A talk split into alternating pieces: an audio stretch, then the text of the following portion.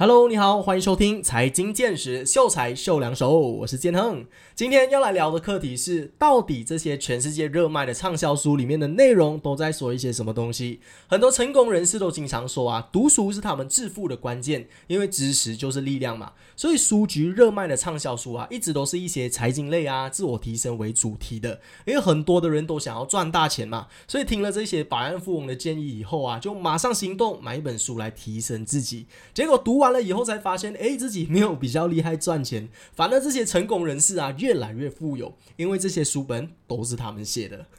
虽然话是这么说啊，但是也不代表这些畅销书对我们没有帮助，对吗？因为学海无涯，活到老学到老，要不停的学习，不停的进修自己，生活才会有改善，对吗？但是我知道有很多的人虽然是想要进步，但是却不喜欢读书啊，觉得读书很闷啊，很没有乐趣啊。诶，为什么我会知道呢？因为我就是这样子的人，我还是比较喜欢通过影片的方式学习，或者更好的是能够直接和一个人面对面的交流，我才能够感觉到那个温度啊，这样子我才能够更好的吸收这一些知识。但如果我这样子说的话呢，喜欢读书的人就会觉得说，哎呀，你很没有深度啦，不懂得欣赏书籍能够带来的感受。那我想了想之后，我也是蛮认同的啦。而且我也觉得市场上确实有很多好的书籍，但是我还是很不喜欢读书，所以我就找了一个办法，在这里可以跟你分享一下哦。就是其实我们在看书的时候啊，不需要每一次都把这一本书读完的。因为我们读书的目的是为了要学习嘛，所以如果当你在读这一本书的时候，如果你已经学习到了，就等于你达成你的目的了，对吧？就比如说，如果你只是看了前面两页，甚至你只是看了目录，但是你已经得到了一些启发，领悟了一些道理，这样子就能够当做你其实是把这本书看了的。诶，我不是开玩笑的，这个方法真的是蛮有效率的。每当我看一本书啊，我学到了三个东西以后。我就会把这本书放回书架了。下次当我要学习的时候，我才找回这本书出来啊，看看还有什么其他可以再学习的。每一次给自己读书，每一次读书的时候，都为自己定下一个目标，找到三个值得学习的内容，然后就把它放回去。这样子真的能够大大的提升我读书的这个效率啊！我不用把很多的时间花在读书上，但是我学到的那个内容是一样的啦，一样一样有水准的。所以用了这个方法以后啊，我就不需要每次都把一本书读完了，因为要考密一本书是很不容易的，就好像追连续剧这样子啊。难道你看了一集就要把整部剧追完吗？啊，不一定的嘛，对不对？除了这个方法以外啊，如果你依然还是很排斥看书的话，其实你也可以选择收听我们的节目啊，因为我都会把我学习到的东西在这里跟你分享。所以喜欢学习但不爱看书的你，也可以到我们的 Facebook page 点个赞，让我们有动力做更好的内容给你。好的，那我们就话不多说，马上进入今天的主题。首先要介绍的第一本畅销书叫做《有钱人和你想的不一样》，英文叫做《Secrets of the Millionaire Mind》。作者是哈维艾克。这本书的书名我经常拿来笑我的朋友了。比如说，我的朋友在买饮料啊，然后服务生就会问他：“呃，加多一块钱能够变大杯啊？请问你要加大杯吗？”当我的朋友爽快答应了过后，我就说：“有钱人果然和我想的不一样啊。” 因为每次我都这样子讲嘛，所以那天我去剪头发的时候，我就要求我的理发师可不可以帮我修眉。然后我就觉得他的服务很好，然后又想要鼓励他，所以我就给了他十块钱的 tips。我女朋友就告诉我说：“我女朋友就跟我说，有钱人果然跟我想的不一样。”所以这本书真的让我印象特别深刻啦。而且这本书也有提到很多思维上的东西啊。比如说，为什么有很多的人会仇富啊？仇富就是很讨厌有钱人的意思。那如果你想要变成有钱人的话，就不能够仇富，因为你没有理由讨厌你自己的嘛，对不对？类似这样子思维上的东西啦。所以读完了以后呢，我真的感觉自己的思维确实有提升，而且金钱观真的会改变哦。非常推荐你可以去看看这本书哦。那今天要来谈的内容呢，就是这本书里面有提到的六个罐子理财法。相信如果你有收听我们发野的节目啊，或者经常有关注一些理财投投资类型的节目的话，都会稍微有听过这一个理财方式的。因为基本上对于价值投资者来说啊，最直接的致富方式就是不停的把赚到的钱变成自己的资产嘛。也就是说，不停的赚钱、存钱，然后把钱投入到股票市场当中，直到累积到了一定的金额，就能够有足够的被动收入退休了。这个就是如何致富的大方向。那很多人都知道长期投资能够致富嘛，但是这个过程太冗长了，一直希望能够找到一个可以快速致富的方法，所以就很容易掉进一些金字塔骗局啊。那如果你是想要正规的加快致富的脚步，除了多赚一点钱之外，其实我们每个人现在都有能力做出改变的，就是学会如何更好的理财啊，更好的规划自己的财务。所以六个罐子理财法就是一个很好的 guideline，让我们去跟随啦。那六个罐子理财法是什么呢？顾名思义，它就是用六个罐子来帮助我们分配我们的钱财啦。那这一个罐子呢，它不一定是真正的罐子，它可以是任何的形式，罐子只是一个形容词而已啦。就是我们把每个月赚到的薪水啊，赚到的钱都分配成六份，你可以选择开六个不同的银行户口，然后把钱都分别放到不同的户口当中，就能够很好的分配嘛。因为很多时候人就是这样子的啊，看到银行有很多的钱啊，就很想要花，想要奖励一下自己啊。所以当你把钱都分散的话，哦，你就看到你的银行户口钱很少嘛，所以眼不见为净啊，就会觉得自己很穷。所以这个就是六个罐子理财法的基本概念啦。有钱人就是这样子做才会有钱的。所以你要不要跟？要的话就对了。接下来就跟你讲解六个罐子分别是什么。首先，第一个罐子是生活必需罐子。这个罐子的支出是百分之五十五，五十五个 percent，也就是说，当你拿到薪水了以后呢，第一件事情就是把五十五个 percent transfer 到这个生活必须账户。这个罐子呢是六个罐子当中最大的啦。为什么？因为是生活必须嘛。我们工作就是为了要生活，所以大部分的钱当然是拿来生活用咯。那这些钱呢，就包括你最基本的衣食住行啊，比如说交通费、房租、伙食费、水电费、给父母的家用等等。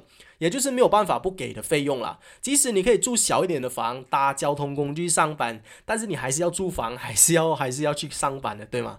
呃，它还是有一定的这个费用的啦。所以这一些所有的生活开销，如果是占你薪水的百分之五十五的话，它就是很健康的财务规划了。比如说你的薪水一个月是三千块钱马币。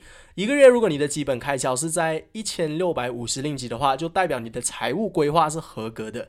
但是如果是三千块薪水的话，在 KL 生活真的是有点辛苦啊。比如说从外婆来到吉隆坡上班，好了，这里租房加水电，如果是和别人一起 share 一间房子的话，大概是六百块钱左右吧，便宜的话。那给父母的家用是薪水的百分之十，十个 percent，所以大概是三百块一个月。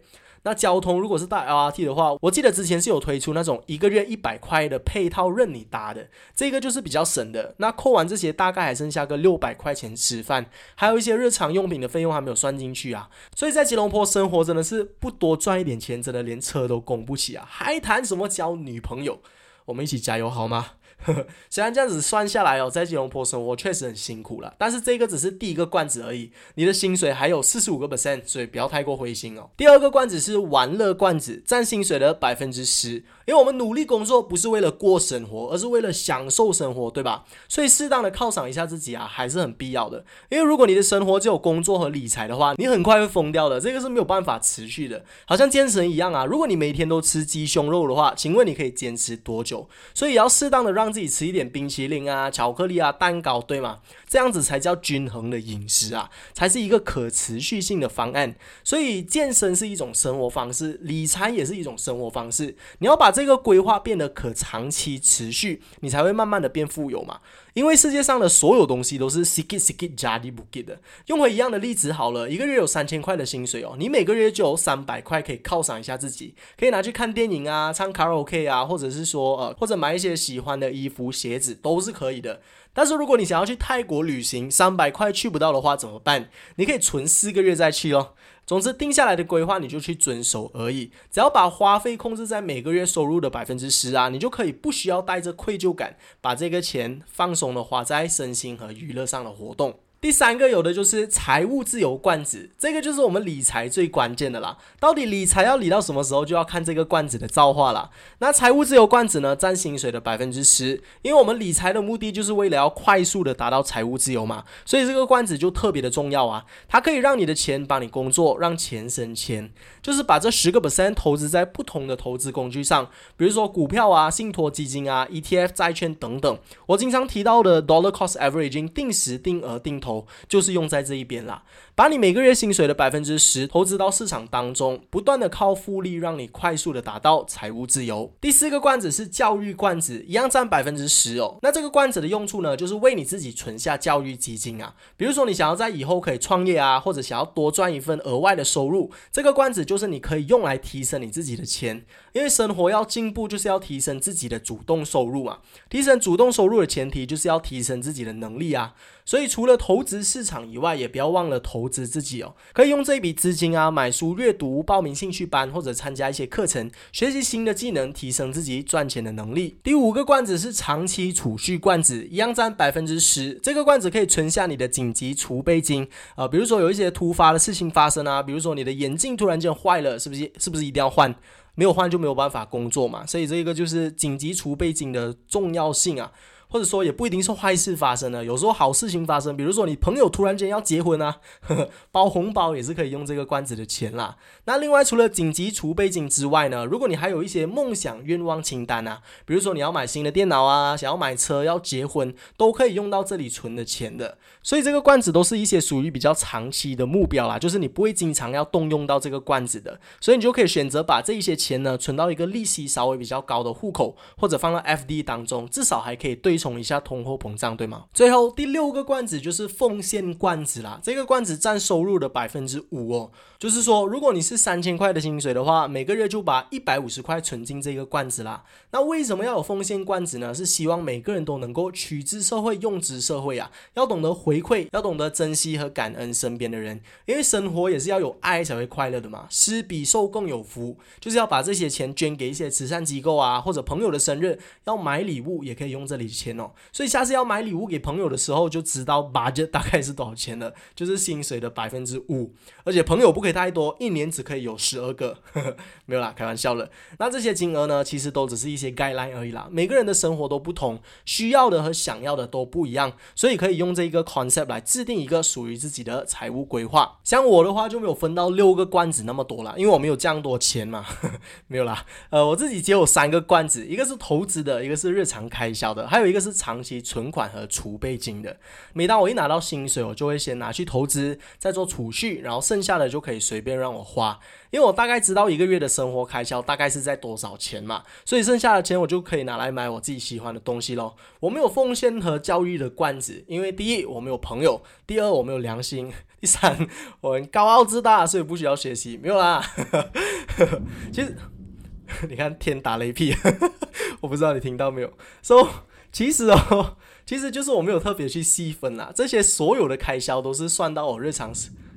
哎，OK，enough enough，I'm sorry，OK，所以这些开销都被算到我的日常开销当中，这样我就不用开那么多个户口啊，而且我的钱会比较集中，这样子看起来心情比较好嘛。另外，我也没有根据它的百分比来分配，因为我想要更快的达到财务自由啊，所以我的投资罐子是占我薪水的百分之三十的。大概跟你分享一下我自己的做法啦，因为像我刚刚说的，这个理财方法它只是提供一个方向而已嘛，让没有理财观念的人学习理财，学会了之后，你就可以慢慢的延伸出自己的一套做法了。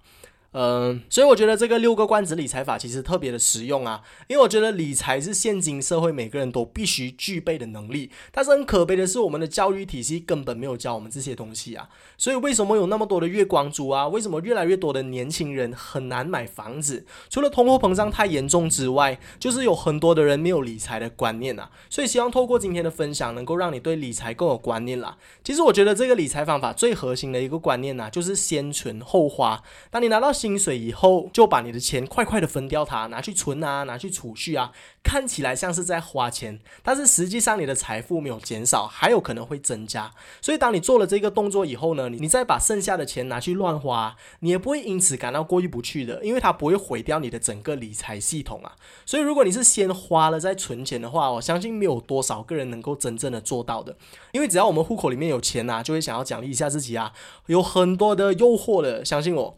所以以上就是有钱人和你想的不一样这本书里面提到的六个罐子理财法啦。接下来我们继续聊聊其他财经类畅销书的内容。说到财经类的畅销书啊，相信你肯定非常熟悉的就是《富爸爸穷爸爸》系列啦。就算没有看过，也大概都有听说过吧。这个系列的作者就是罗伯特清崎，非常有名哦，Robert Kiyosaki。他是一位日裔的美国人，现在在社交媒体上啊都会看到他的出现，经常都会讲一些颠覆金钱观的事情。为什么有些人不管怎么努力都不会变有钱呢？有钱人是如何利用贷款来融资避税，创造更多的财富啊？就是一些上流社会才会知道的内幕消息啦。他就在他自己的网络平台上分享一些这样子的消息，这样子的一些知识。所以我觉得我们特别幸运的就是因为出生在有网络的这个时代啊，所有的人都有同等的机会接收这一些资讯。这一位作者罗伯特清崎，他出生于美国夏威夷，现在是一位非常著名的投资家、企业家，同时也是教育家了。如果你没有看过《富爸爸穷爸爸》这一系列的书籍哦，这里可以大概跟你介绍一下这本书的背景啦。那这一系列的书籍当中呢，这一位作者 Robert Kiyosaki 就是书中的主角。那在他小的时候呢，他有两个爸爸，一个是富爸爸，一个是穷爸爸。那为什么他会有两个爸爸呢？其实有其中一个是他好朋友的爸爸了。他的亲生爸爸是一个高学历的教育官员，而他的好朋友的爸爸呢，则是一位高中还没有毕业的一位生意人哦。那如果在这里问你一个问题的话，你能够猜得到哪一位是穷爸爸，哪一位是富爸爸吗？我相信很多的人都会觉得说，好友的爸爸生意人一定是富爸爸，对吗？那恭喜你，你猜对了。其实作者的爸爸，也就是这一位教育官员呐，他的生活是过得不错的。但是有一天，不知道因为什么原因，就突然失了业。然后在他爸爸失业的同时间啊，好友的爸爸却成为了整个夏威夷最富有的人之一啊。这就让作者的爸爸变成他口中的穷爸爸了。其实社会当中也有蛮多相似的事情发生啊，就是很多学习好的人出了社会以后，生活过得未必比学习差的人好啊。那既然大家都已经知道了学历和赚钱的能力它是没有直接关系的。为什么还有那么多的父母啊、长辈啊，坚持要让自己的孩子读大学，背负繁重的学贷呢？这是一个我一直很想要问的问题。我就说到这里哦，让你去思考一下这个问题。那在这一位富爸爸成为富豪以后啊，作者就开始追随他，经常会问他一些关于钱的问题，学习他的金钱观，进而统整出《富爸爸穷爸爸》这一系列的书籍啦。那 Robert Kiyosaki 经常都有提到一个 concept 叫做财务自由，他把 nine to five 的工作形容成像是一个老鼠圈，我们就好像老鼠一样啊，每一天不停的奔跑，却永远抵达不了尽头。唯有跳脱这一个老鼠圈，才能够过上自由自在的人生。那跳脱老鼠圈唯一的办法呢，就是达到财务自由啦。那如果你也想要达到财务自由的话，就一定要了解一下这个环节我们会聊到的主题啦，也就是《富爸爸穷爸爸》里面提到的一个 concept，它叫做现金流象限 （cash flow quadrant）。那现金流象限 （cash flow quadrant） 到底是一个什么东西呢？它其实是一个图表，可惜的是我们是 podcast 节目啊，不能够为你展示这个图表。但是没有关系，这个图表是非常好理解的，你只要稍微的发挥一下你的想象力，就能够跟得上了。那这个图表呢，它是一个四宫格，你想象一下哦，它有四个角落，呵呵，还有四个格子，有左上、左下、右上和右下。那每个格子呢，都代表一个象限，所以一共有四个象限啦。四个象限分别是 E、S、B、I，左上是 E，左下是 S。右上是 B，右下是 I。如果你想象不到的话，也没有关系哦。你听着下去，你就会明白了。那每个象限呢，都代表不同的收入来源和工作的形态。也就是说，这个世界上所有工作的人呐，都属于这四个象限。首先是一。一的话就是 employee，也就是打工人啦。像我现在在电台工作，就是上班族，也就属于是一的象限哦。不管是医生啊、律师啊、工程师，总之，如果你是打工的话，就属于一的象限。那怎么样才算是属于打工呢？就是领薪水的。当你在工作固定一段时间以后会领薪水的话，你就是一。那 Robert Kiyosaki 在书中也有提到啊，假设是属于一的阶段，不管你多么的努力工作，你的收入也不会和你付出的努力成正比的。就算是调薪，也只能够小幅度的调。因为大部分的收益啊，都会被公司、被企业和被政府所得。那我再一次强调啊，这一个不是我自己讲的，我只是把书本上写的传达给你而已。而且我自己也是上班族啊，没有必要把自己说的那么惨吧，对吧？但是想了想，虽然觉得很讽刺，但是还是很真实啊。接下来有的是 S，S 的意思就是 self-employed 啦，自雇人士，可以是自由业者啊，freelancer，也可以是一些小老板，比如说餐饮业的老板啦。那 self-employed 和 employee 的共同点就是啊，他们两者都必须要保持工作才会有收入。万一有一天生病了，不小心生病了，不能够工作了，也就等于是没有收入了。那不同的点在于啊，self-employed 是由自己雇佣自己嘛，通常可能是因为他们有自己一套的工作方式，或者有自己的一套想法。然后不愿意就是被他人管理，呃，或者是说他们对自己的工作成果的高度有一定的要求，不放心交由别人去管理啊，或者与他人合作，所以最终就选择当自雇人士啦。那自由业者的好处呢，就是因为是自己雇佣自己嘛，所以可以免去努力被公司和企业拿走的部分，所以收入相比 employee 也会来得更高一些。但是当自由业者工作越成功的时候啊，他们投入在工作的时间也会更多。虽然是说可以赚更多的钱，但是赚钱的同时也要花更多的时间来兼顾生意啦。再下来有的是 B business owner，也就是企业所有人。那企业所有人和刚刚的 S self-employed 自雇人士又有什么不同呢？那如果是想说最直接的区别，就是刚刚的那个 S，你可以想象成它是中小型企业，那 B 的话呢，它就是大企业老板啦。所以在规模上它是有直接区别的。那为什么规模会造成区别呢？这是因为这些企业大老板的公司啊，他们会有一个产生收益的系统，然后他们会聘请一，也就是我们这种 employee 来帮他们产生收益。像我刚刚有提到的 S 啊，他是中小型企业的老板嘛，比如说餐饮业好了，我们来看看马来西亚做餐厅的老板哦，一般上他们都会去看店的，对吗？呃，有些甚至会担任大厨啊，或者收银员，大部分的时间都会待在店里的，要确保餐厅的运作啊，一切都顺利。而不在店里的时候，他们会做什么？可能他们需要准备一些食材啊，进行一批的饮料啊，等等等等的。如果是经营可飞的话呢，他们还需要不停的打广告啊，推出新的商品啊，最新一季的装潢摆设等等等等，所有都必须让他们去负责的。但是反观我们看一下这些大企业的所有人哦，比如说 McDonald's 老板好了，因为刚刚对比的是餐饮业嘛。那你觉得有没有可能有一天你会看到 McDonald's 老板他出现在其中一间的麦当劳里面炸薯条，或者当收银员？不可能嘛，对不对？因为他已经不在了。OK，rest in peace。但是就算是在他的生前，也不可能会有这样子的事情发生，对吗？呃，可能这个时候你就会说，他的公司规模都已经那么大了，当然有很多管理层的工作需要他做啊，怎么可能会去麦当劳炸薯条呢？当然，你说的也很有道理啦。很多大企业的创办人因为很不忍心自己创办出来的公司把它交手出去啊，因为是自己的心血嘛，所以很长的一段时间都会担任公司的 CEO 的。如果老板自己本身也是 CEO 的话，当然要做管理层的工作啊，因为他还是属于一的，公司还是有出薪水给他的，所以他还算是公司的职员。但是有一些企业大老板呢，他们会选择把 CEO 的位置啊让给别人，而自己就充当总裁。他们拥有大部分公司的股份，就好像我们看戏一样啊。这些总裁就是公司有事情发生的时候，有大事情发生的时候，他们才要回来开会投票而已。平常都是到处去游山玩水啊，生活多姿多彩的。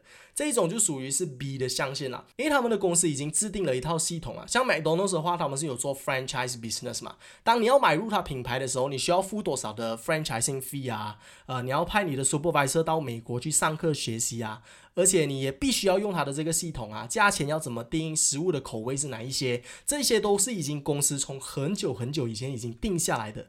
所以这一套系统只要持续的让公司里面的 employee 去实行的话，这一位 business owner 就算有一天他不工作，他也一样会有源源不绝的收入啊。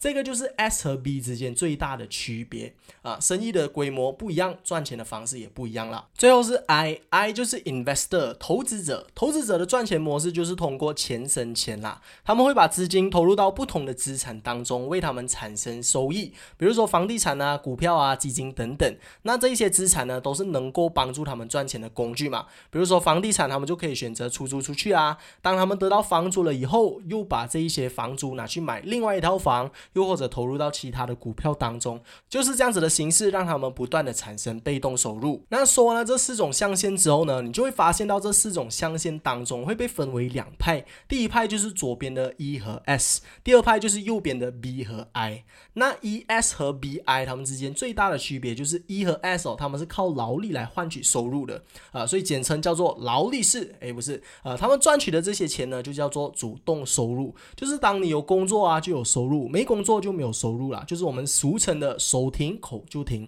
而且不管 E 和 S 再怎么努力啊，收入也不一定和努力成正比。而且当工作越多，工作就会剥夺掉他们正常生活的空间。在书中就是作者提到的穷爸爸这个角色啦。而右边的 B 和 I 呢，则是靠固定的系统来获得收入的，也就是被动收入。那这种收入在停止工作以后呢，仍然不会终止，而且也不会因为休假而暂停。在书中提到的跳出老鼠圈，就是要靠被动收入嘛，必须要赚取被动收入才能够实现财务自由。那相对于刚刚提到的左边的 E 和 S，右边的 B 和 I 的生意在越来越大、越来越成功以后呢，反而空闲的时间还会越来越多啊。原本之前还要担心新请来的 CEO 不懂顶不顶，那过后发现公司进展还不错，就特别放心的交给他，就有更多的时间可以和家人相处啊，环游世界啊，实现自己其他的梦想了。这个就是在书中提到富爸爸的角色。所以听完了这个现金流象限以后哦，你想要成为左边的 E S 还是右边的 B I 呢？我相信大部分的人呢都会选择右边嘛，不工作也可以赚钱，这么好的事情有的选，我当然会选择右边，对吗？但是恐怖的是，这个世界上有七十亿的人口啊，有百分之九十的人都属于 employee 和 self-employed，只有百分之十的人呢是属于 business owner 和 investor。更恐怖的是哦，这百分之九十的 E 和 S 啊。只拥有了世界上所有财富的百分之十，而这十 percent 的 B 和 I 呢，却拥有了全世界百分之九十的财富。呃，所以听了这个故事以后，你还在抱怨为什么这个世界那么不公平吗？这个世界本来都是不公平的。有些人一出生就有一个富爸爸，爸爸就是 business owner，孩子长大以后就接受爸爸的生意；而有些人出生在战乱的国家，想要找到干净的水都难，每天能不能够三餐温饱都是一个未知数啊！所以你必须要觉得很庆幸自己生活在一个资讯发达的时代啊，还可以听到我们有内容的节目，有这些书籍教我们理财的观念啊，如何成为富人的方。法都已经一步一步教你了。如果你还不成功的话，真的没有办法去责怪别人啊。另外，书里还有提到的就是啊，为什么 B 和 I 会赚那么多钱的原因，也是因为 E 和 S 在拿薪水的时候啊，其实已经算是 underpay 了。但是问题是，拿到薪水了以后啊，还要给政府抽税。但是相反呢，对于 B 和 I 来说啊，他们有很多的方法可以避税啊，因为政府要鼓励他们开设更多的企业嘛，所以他们就可以透过这些合理的避税管道，买自己喜欢的车啊、房子啊等等。这本书就是把现实社会的这些阶层的丑恶啊，通通体现出来。身为社会最底层的 employee 啊，除了被企业压榨之外，还要被政府再砸多一轮。也是因为这个原因，贫富差距越来越悬殊啊，有钱人越来越有钱，而穷人就越来越穷。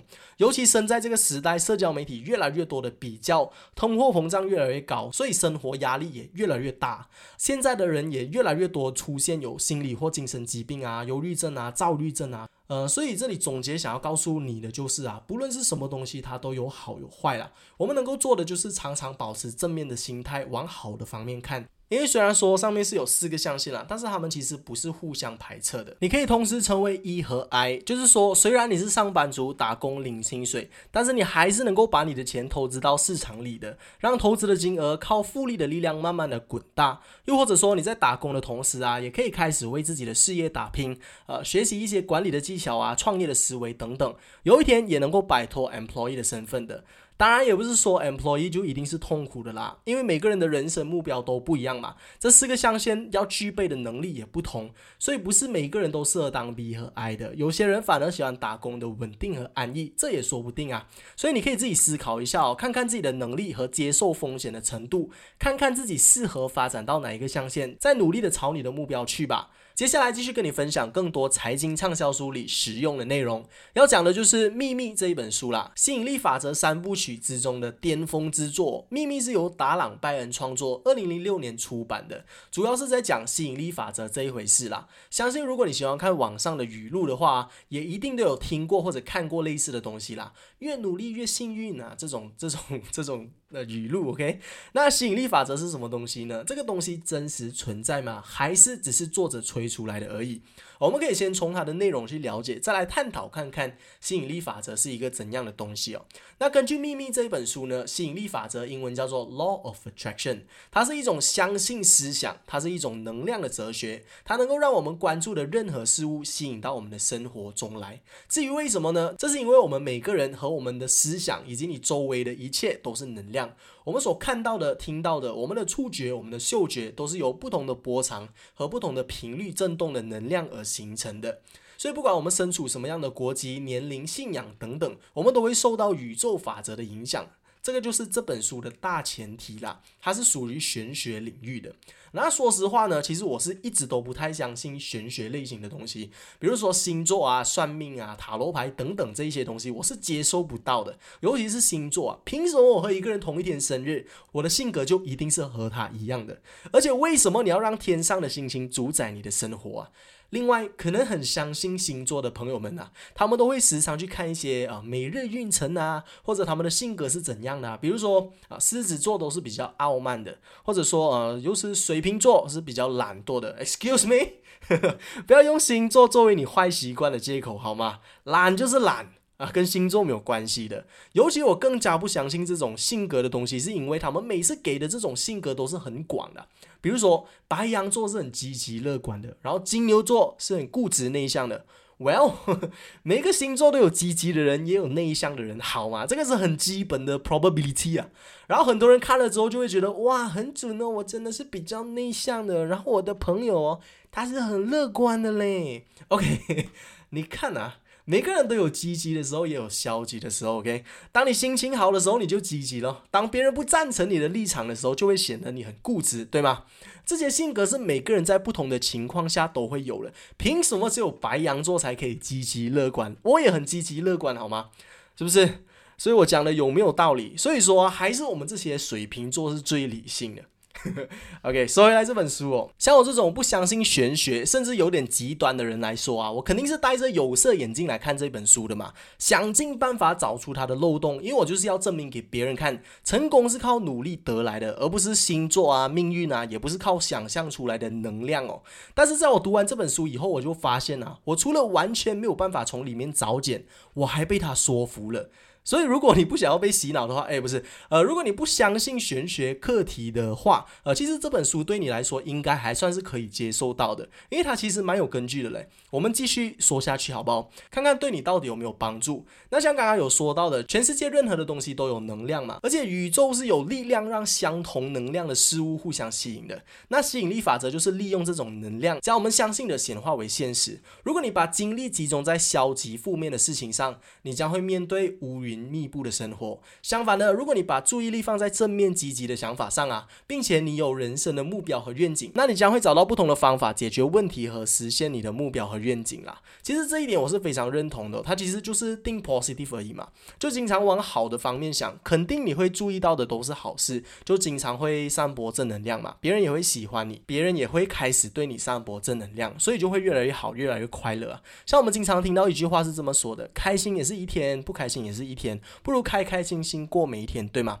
如果你是每天都很快乐的话，好事发生在你身上的几率也会比较大。比如说，今天你去到一个商店啊，想要买东西。那店里就有两个销售员哦。第一个销售员他是白羊座的，为什么？因为他是很积极乐观的，所以我猜他应该是白羊座了。那另外一个呢，他是金牛座的，比较内向一点，可能人家心情不好了啊。那比较大的几率你会跟谁买商品呢？肯定是白羊座嘛，对不对？啊，所以对于这个商，所以对于这个销售员来说啊，今天他选择了正能量，他选择了笑脸迎人，那换来的就是很高的销售额啊。所以当你把注意力开始放在正面积极的想法上啊，宇宙的力量就会帮助你，让好的事情跟你相互吸引哦。那吸引力法则就是这么一回事了。虽然很多人都知道要正能量、要积极、要快乐，对吗？但是有多少人能够把这一个部分做好、做到极致，这样子才能够把这个效果最大化嘛？也就是成为一个很幸运的人呐。那《秘密》这本书呢，它提到了吸引力法则，就是在钻研这一块的。它甚至也提供方法，让我们去练习吸引力法则，成为一个很幸运的人。因为很少有人完全意识到吸引力法则它对于我们日常生活的影响啊，不管是有意还是无意的，我们的大脑每一分每一秒所产生的想法和情绪啊，都会影响我们散发出来的能量的。在现实当中，呃，有很多的人没有办法看到深藏在我们内心深处的潜力，任由我们的情绪和想法失控啊，结果就让更多消极负面的东西被带入到我们的生活当中。我们可以做的就是哦，用吸引力法则提升我们能量的这个振动频率，确保这个能量的频率尽可能的高，让更多好的事物被吸引过来啊。那书中有提到几个提高频振率的方法，就是哦，首先要心存感激啦。其实不管现在面对的情况再怎么糟糕也好，依然能够让你保持正能量的，就是一颗感恩的心啊。可能有些人会因为最近的战争啊，股市不是特别混乱嘛，有些人就觉得哦，心情比较差。但是我们应该感激的是，自己还有额外的时间去担心股市啊。有的人甚至必须要担心自己的安危，呃，又或者说，现在社交媒体上有太多的这种 flex culture 啊，买车也要 post，买房也要 post。当然不是说不能 post 啦，他跟他朋友分享他的喜悦，那是非常好的事情，我也替他感到开心。但是有很多的人就是有这种比较的心态啊。别人过得有多好多好，自己过得却不怎么样。我相信有很多的人都有这样子的心情哦。但是，与其我们把能量都专注在别人的成功，不如也珍惜一下自己一路走来达到过的不少成就，珍惜一下身边的家人朋友啊，感激他们还愿意跟失败的你做朋友。哎哎。呃，也对啦，是不是这样讲先？凡事往好的方面想嘛，不管情况有多么的糟糕，那事情还没有到最后，我们还是不能够确定这一件事情它是好还是坏的。我在这里可以跟你分享一个我之前的一个经历哦，大概是在上个月或是上两个月吧。我在开车回家的路上啊，我的后镜哦，我的车后镜啊，就突然间整片碎掉了。